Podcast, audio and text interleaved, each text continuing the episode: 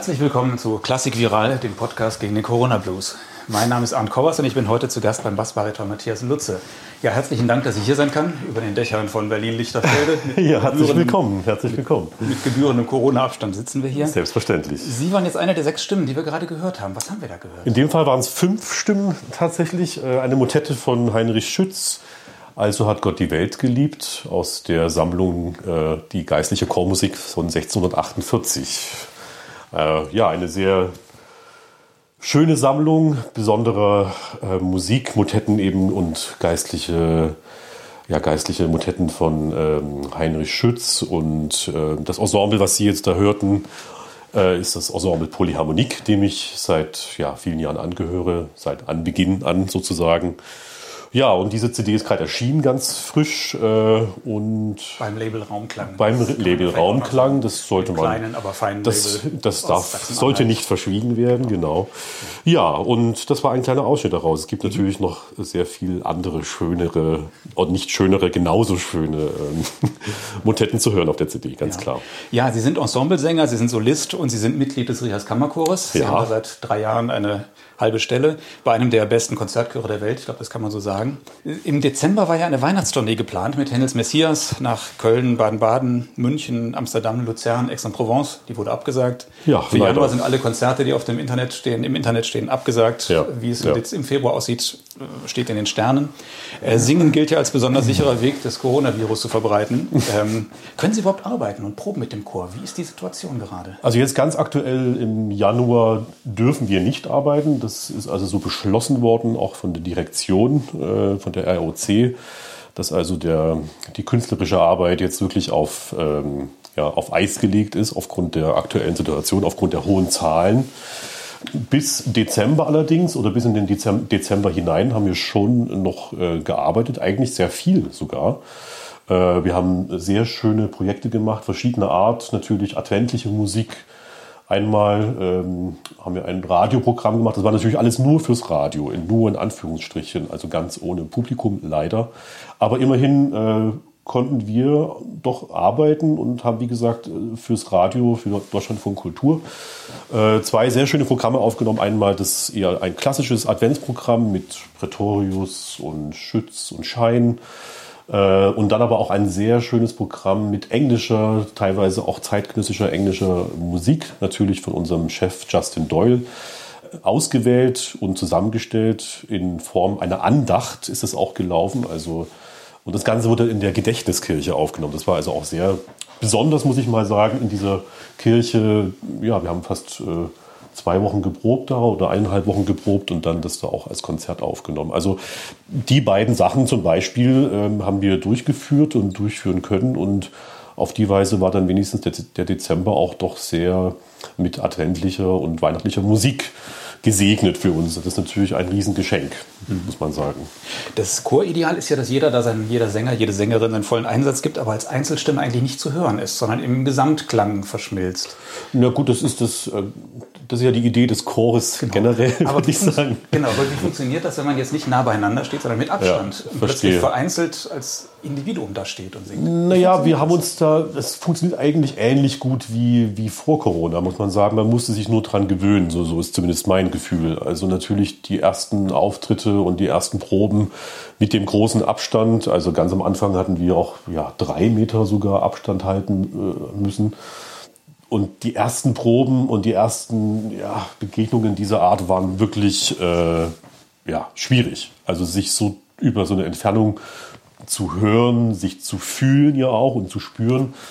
Das hat eine Weile gedauert, sich daran zu gewöhnen, aber wir haben uns daran gewöhnt und ich muss auch sagen, es hat auch inzwischen sogar einen gewissen Reiz. Also äh, doch mit, äh, man, man singt erstmal selbst natürlich viel noch bewusster seine Stimme und trotzdem ist man unglaublich hellhörig, also die Ohren sind noch gespitzter als sonst sozusagen, um eben seine Nachbarn wahrzunehmen, um auch den ganzen Chor wahrzunehmen, der natürlich auf eine sehr große, also wenn man sich die Gedächtniskirche, wenn man sie kennt, vorstellt, auf der ganzen Breite äh, haben wir uns verteilt ähm, im Altarbereich und das ist schon eine große Entfernung. Natürlich kann man jetzt die Stimmen, die auf der ganz anderen äh, Seite stehen, die kann man nicht hören vielleicht, aber man, ja, wahrnehmen kann man sich trotzdem. Also dieses, dieses, äh, dieses Wahrnehmen sich so über so eine Entfernung finde ich sogar ganz spannend und, und ich denke, das hat der Chor auch gut gelöst in den Aufgaben, die wir hatten.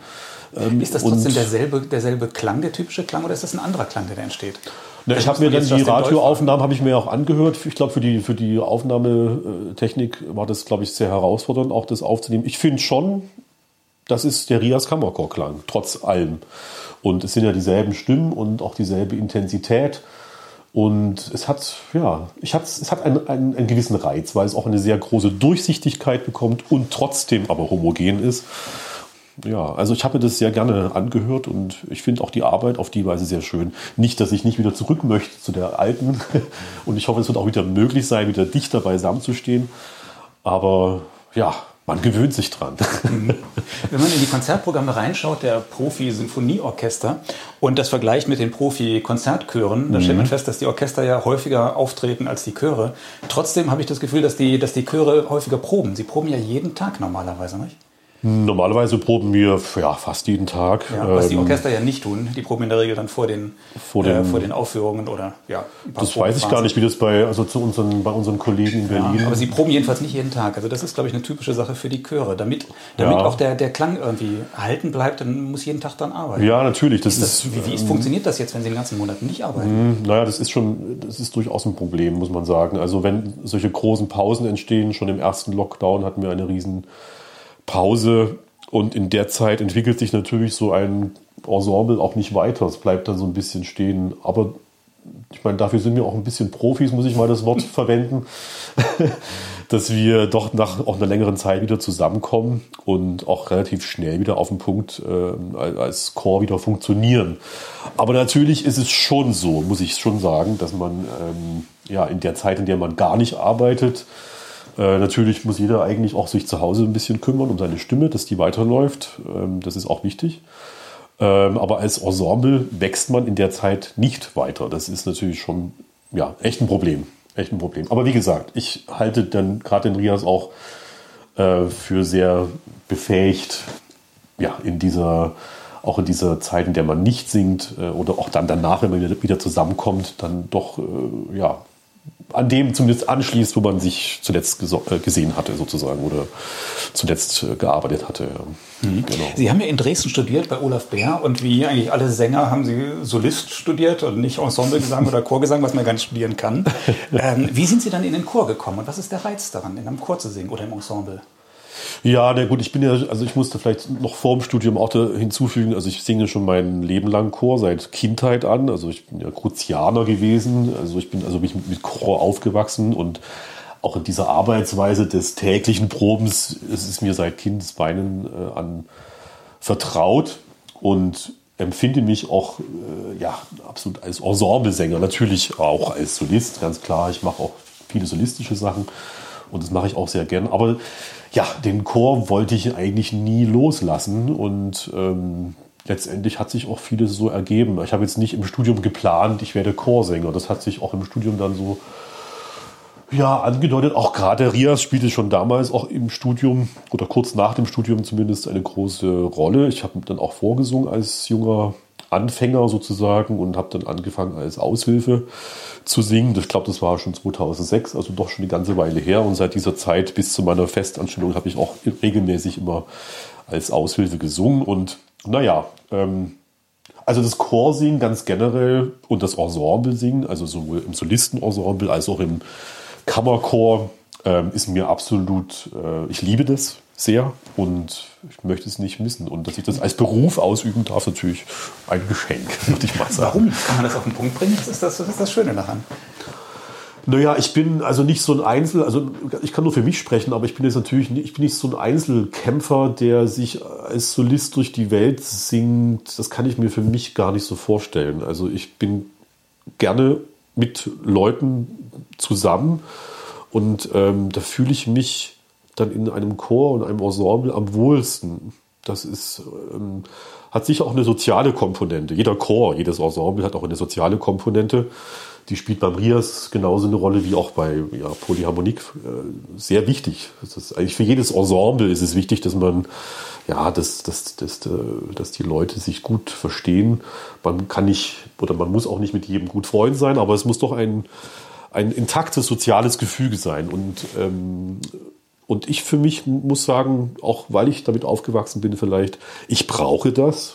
Ich brauche dieses, ja, dieses Gefühl, in, ja, in einer intakten Gemeinschaft zu sein, sozusagen. Das finde ich reizvoll. Und natürlich, das ist das eine, das ist der soziale Aspekt, aber natürlich dieses gemeinsame Musizieren und auch ja, mit guten Sängern zusammen Musik machen zu können und auch in einer guten Stimmgruppe, zum Beispiel jetzt hier unsere Bässe beim Rias. Also ich fühle mich da sehr wohl und wir machen da also schön gemeinsam, singen unsere Linien und finden uns auch immer wieder so zusammen und ja, und auch die Arbeit eben so zueinander zu finden und auch eine Linie wirklich schön zu gestalten, gemeinsam zu sechs oder zu siebt oder noch mehr manchmal ja, das ist eine schöne Arbeit. Und wenn es dann auch funktioniert, wenn es im Konzert dann auch wirklich so richtig Klick macht zwischen in der Stimmgruppe, aber auch natürlich äh, in allen Stimmgruppen und allen mit alle miteinander, wenn es dann mal so richtig dieses, dieses berühmte Klick gibt und auch dieses, dieser magische Effekt dann im Konzert, wenn was Besonderes entsteht,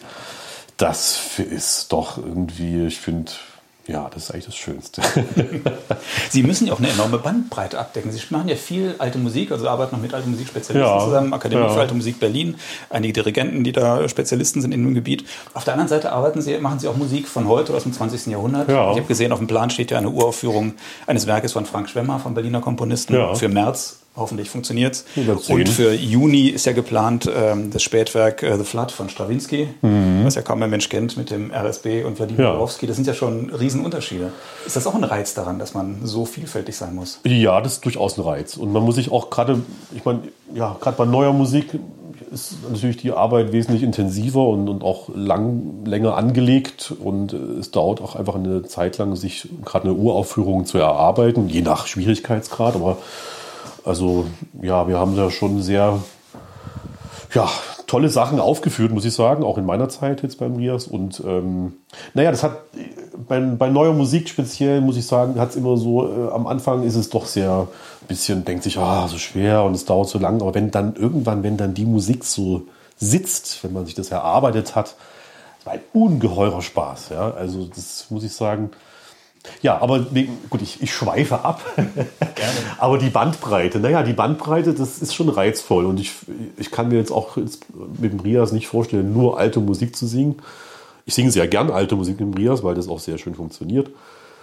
Aber nur das zu machen, das kann ich mir gar nicht vorstellen. Und dann, äh, ja, gibt es auch einfach in dem Chor, die Stimmen sind ja doch, oder auch die, die Typen Sänger sind ja auch sehr verschieden, würde ich sagen. Also manche haben vielleicht ein bisschen das Herz mehr zur alten Musik, manche aber eben auch gerade zur neuer Musik. Auf jeden Fall ergänzt man sich, glaube ich, in dieser Bandbreite sehr gut. Ja, es gibt also tolle Sänger, die da absolut hören und toll vom Platz singen alles und ähm, müssen natürlich alle vom Platz singen. Aber es gibt halt welche, die machen das extrem gut und extrem schnell. Und äh, ja, also allein durch die Typenvielfalt im Chor macht auch diese Bandbreite echt Spaß, muss ich sagen. Und, und ähm, letztendlich ist eine Vielfalt immer schön in, im Arbeitsalltag, dass man nicht immer nur das eine, die eine Epoche macht, sondern halt wirklich äh, ja, von Renaissance bis Uraufführung ist eigentlich alles dabei. Mhm. Apropos Vielfalt, es gibt ja nicht viele professionelle Konzertchöre in der Welt. Die meisten wahrscheinlich in Deutschland, das ist ja eine einzigartige mhm. Chorlandschaft. Ja. Aber ausgerechnet in Berlin gibt es zwei feste professionelle Konzertchöre. Ja. Warum gibt es die beide? Den, den Rias Kammerchor und den Rundfunkchor Berlin, der ja doppelt so groß ist ungefähr mit 64 Stellen, glaube ja. ich. Rias ja. sind 35, ne? ich in Erinnerung Ja, genau, habe. ungefähr. Ja. Äh, warum braucht man die beide und wie kommen sie sich nicht ins Gehege? Naja, ich denke, das hat ähm, auch mit der Teilung der Stadt zu tun. Also der Rias Kammerchor ist der, der Westchor, wenn ich das jetzt mal so sagen darf. Und der äh, Rundfunkchor ist der, der Ostchor sozusagen. Und ich denke, das hat diese Bewandtnis. Also die Gründung der Chöre, also zumindest des Rias Kammerchors, fand ja dann unmittelbar nach, äh, nach dem Krieg statt. Und ähm, ja, also deswegen haben wir zwei Chöre äh, in Berlin.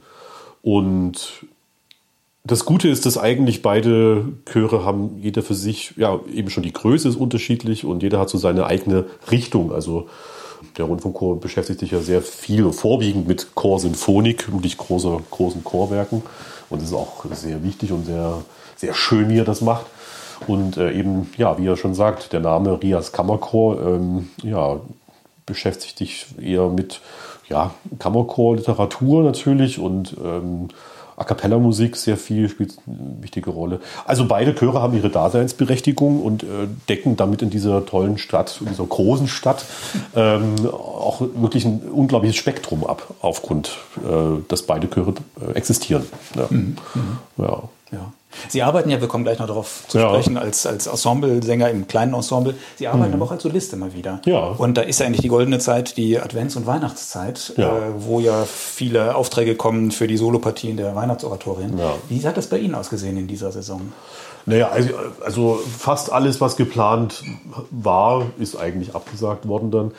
Äh, es gab den Umstand einfach, dass doch vieles, ja, gerade zur Weihnachtszeit sind natürlich vorwiegend Kirchenkonzerte. Und ähm, dann gab es einfach den Umstand und auch das Glück letztendlich, dass ähm, manch pfiffiger äh, Kantor hat es dann, oder auch Gemeinde oder Pfarrer, alle zusammen, haben das dann in äh, einen Gottesdienst verpackt und ähm, oder es war eh schon als Gottesdienst angelegt. Ähm, und ja, auf jeden Fall auf die Weise fanden dann doch zumindest einige Konzerte statt. Natürlich immer im kleinen äh, Publikumsrahmen, also vor ja, ich glaube, das ist das Maximalste, was ich an Publikum hatte, waren Tübingen, glaube ich, mit 100, 100 Leute durften immerhin in die Kirche, muss man sagen, und trotzdem mit einem Abstand. Aber das so ist ja eine Riesenkirche, die Stiftskirche. Die Stiftskirche ist recht groß, genau, aber natürlich verliert sich das da drin, aber trotzdem, ich muss sagen, ich war froh.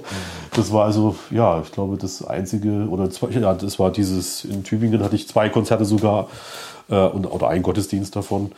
Und ähm, ja, also zumindest war dadurch ein bisschen die Möglichkeit gegeben, vor Publikum zu singen. Und ähm, das war auch sehr besonders, muss ich wirklich sagen, weil die Leute waren, die das dann erleben durften und konnten. Also es wurden dann auch Leute nach Hause geschickt natürlich, äh, die nicht rein durften. Das ist natürlich sehr traurig, aber die, die da waren, die waren so dankbar und, und wir waren auch dankbar, dass wir überhaupt Musik machen können. Also diese, so traurig diese Advents- und Weihnachtszeit in diesem Jahr wirklich lief, aber die Sachen, die gelaufen sind, waren unglaublich intensiv und, und haben ja also wirklich eine besondere Atmosphäre gehabt dieses Jahr. Also für, für Musiker und für, für das bisschen Publikum, was rein durfte.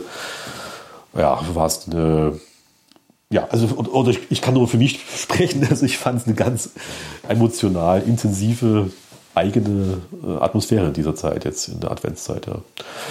Wie geht es denn Ihren, Ihren Sängerkolleginnen und Kollegen, die nicht diese Absicherung durch den Chor haben? Das kriegen Sie sicherlich auch mit. Das kriege ich mit und das ist nicht ganz witzig. Also Ja, ich glaube bei, ich weiß es nicht, diese Novemberhilfen, die berühmten, ähm, von manchen höre ich, das geht sehr gut, die sind angekommen. Bei manchen höre ich, das, die warten immer noch. Also das ist auch von Bundesland zu Bundesland sehr verschieden offensichtlich.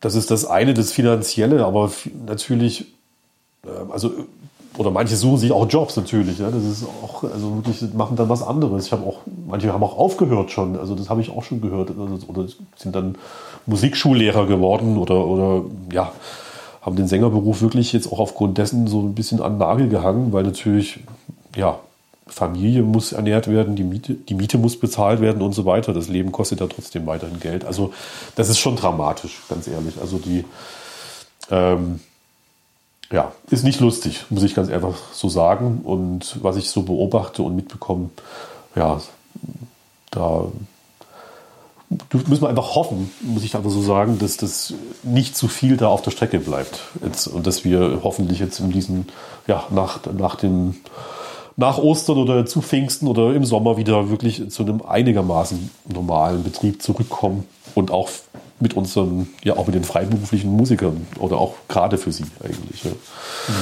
Wie sieht es denn mit dem Ensemble Polyharmonik aus? Das sind ja sind sechs Stimmen, also zwei Frauen, vier Männer. Ja. Ähm, können Sie damit proben? Können Sie arbeiten?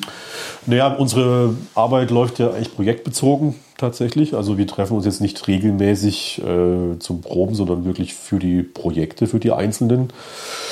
Und aufgrund der Ensemblegröße, also wie Sie schon sagen, sechs Sänger, plus äh, noch also zwei Musiker der, an der Orgel und äh, an der Violone.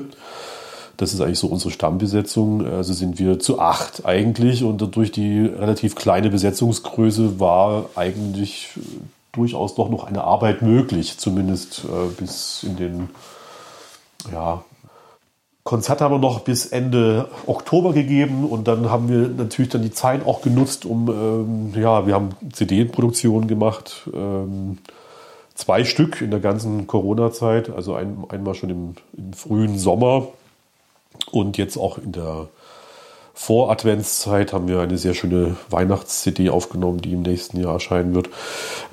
Ja, wir haben uns auch getroffen, um Videos zu produzieren, kleinere und so weiter. Also ja, wir haben die Zeit versucht zu nutzen, aber aufgrund, dass wir auch ein bisschen verstreut wohnen, alle, ist jetzt, sagen wir mal, ein spontanes Treffen nicht wirklich möglich. Aber wir haben versucht, mit aller Vorsicht uns eben trotzdem zu treffen und Konzerte zu machen und äh, ist eigentlich ganz gut geglückt. Also auch durch Polyharmonik sind, haben wir doch, äh, waren wir auch ein bisschen beschäftigt sozusagen. Ja? Und auch weil ein Ensemble dieser Größe vielleicht gerade so auch mit den Abstandsregeln in der Kirche Platz findet, äh, war das vielleicht ein Umstand, der uns auch sogar ein bisschen geholfen hat, muss ich gestehen.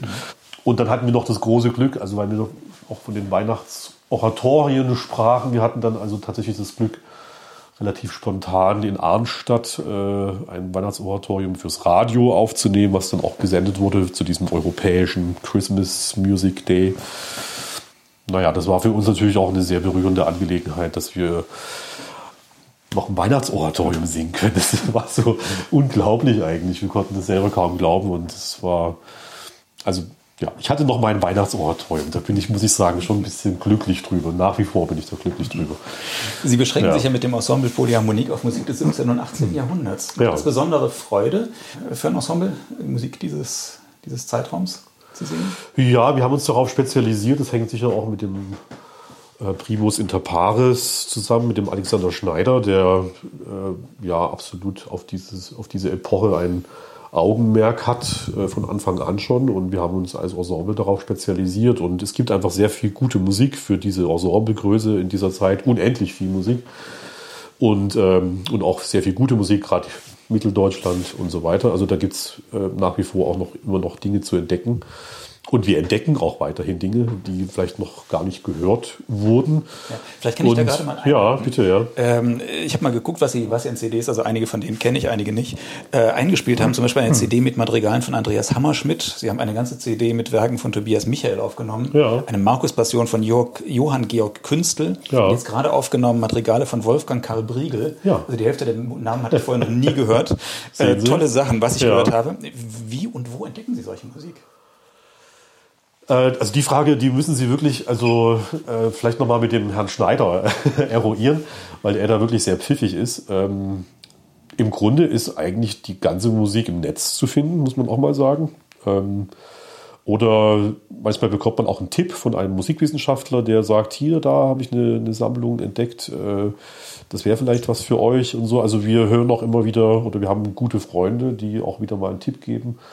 Aber ja, also im Grunde entdecken wir die euch auf eine fast gängige Weise. Oder der Tobias Michael zum Beispiel wurde von einem, äh, da haben wir einen Tipp von einem inzwischen befreundeten Kantor in Nordwalde im Münsterland ähm, bekommen, der auch die Noten selbst hatte, der also ähm, editiert und ähm, sind auf die Weise auf diesen Zyklus gestoßen oder auf diese Sammlung gestoßen.